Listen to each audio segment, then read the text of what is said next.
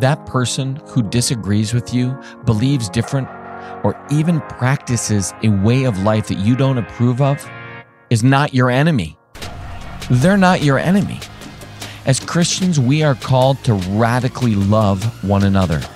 We should want them to know God, not to look forward to their demise. And I am not sure why this seems to be so prevalent today.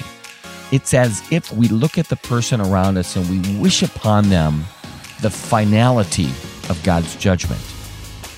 The thing is, how many millions of times has God extended to us mercy? How often have we begged for God to forgive us, to give us another chance, and yet we so willingly are intolerant of one another?